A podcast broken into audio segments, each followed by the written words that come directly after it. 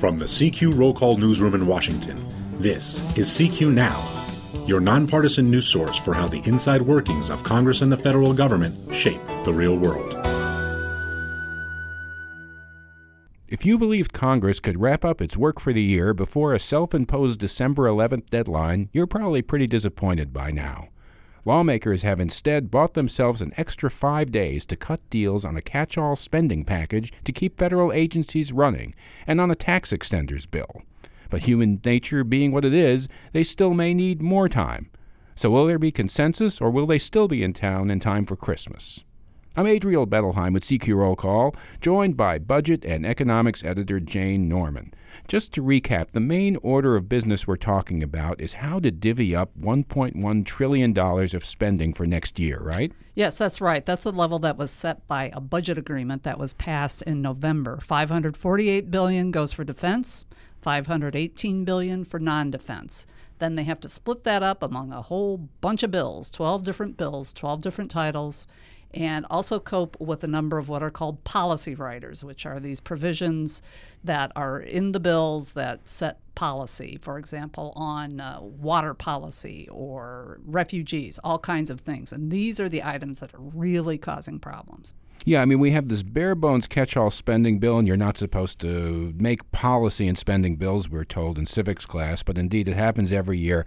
Let's talk about eight or ten or one or two of the most contentious items. You mentioned Syrian refugees limiting their entry into the United States, uh, federal rules on streams and wetlands pollution. Talk about some of the real sticking points. Well, another one is the oil export ban. There is a real desire on a bunch of members to lift the oil export ban. The White House has been resistant to that, it may become a, a, a chip uh, as they uh, negotiate over over these things. We think that's probably a very important element of what's going on right now.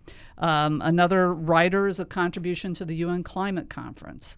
Uh, that, that's also one that uh, Republicans would like to rescind. Democrats are very attached to it. Will there be a veto over that? Probably not. But you know, it's all this bargaining that goes on at the end here. One of the one of the policy riders that uh, really just cropped up as a problem the last few days is a uh, one that bans research on guns uh, by the Centers for Disease Control and Prevention. And Democrats, uh, in the wake of some some very terrible incidents in our country, have begun pushing for that provision to be removed. It's been in the spending bill for decades. Um, this this provision that bars research, and they are saying they have had enough, and it's time to take this out. And of course, it's essential to get these changes in because this is essentially, as we're told, the last train out of the station. There's only one or two things that they're going to pass for the rest of the year. That's right. Uh, this is it. And so everybody in town is focused on this bill. It is, uh, and, and especially if the taxes, tax bill gets piled into that as well. It's Christmas is coming. Um, the pressure is on. Everybody wants to prove what they've what they've accomplished, and getting getting what you want in this bill. That would be your Christmas present. Now, to buy themselves a little more time, the lawmakers decided to extend funding authority through December 16th, and President Obama seemed okay with that. Could there be yet further delays? Well, we suspect there will be more delays. We suspect uh, they are going to need another couple of days at least to get this thing done, maybe until December 18th. And the House and Senate were scheduled to be in until December 18th anyway, so it's not that big a load. Uh, we think that the the the text of the bill might take a little bit longer than everybody is thinking. Uh, so, if they were to not get that passed in the House until Wednesday, the Senate would still have to take it up.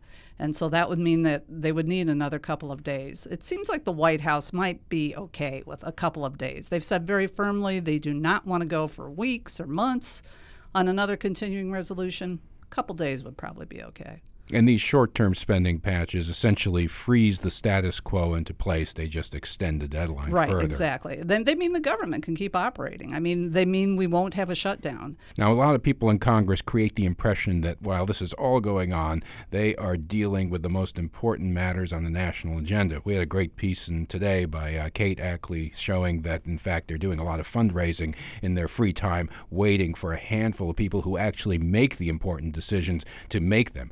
Uh, Uh, let's talk about who is in the room actually deciding on the final details of the spending bill. Um, you have the White House represented by Denis McDonough, the chief of staff. Who among the congressional leadership is probably in there? Well, at the very top, of course, it's Senate Majority Leader Mitch McConnell and Speaker Paul Ryan. Speaker Ryan, in his first go around, being a top negotiator on these issues. Uh, the Democrats are also there Nancy Pelosi and Harry Reid. Um, down the appropriators are also there Hal Rogers from the House, Thad Cochran from the Senate, but maybe a little bit less so. The, these really difficult sticking points are going to be negotiated at the highest levels among leadership and the White House. Now, complicating things yet further is this year end tax bill, which is part of an almost annual exercise Congress does where they extend popular tax breaks, uh, mostly for businesses. Uh, there's stuff in there for NASCAR uh, racetrack owners, there's stuff in there for small businesses that want to expense purchases, um, research and experimentation tax credit. Will that go separately or will that be rolled into the big catch all spending bill? Do we know? We wish we knew. It would make things so much easier if we knew.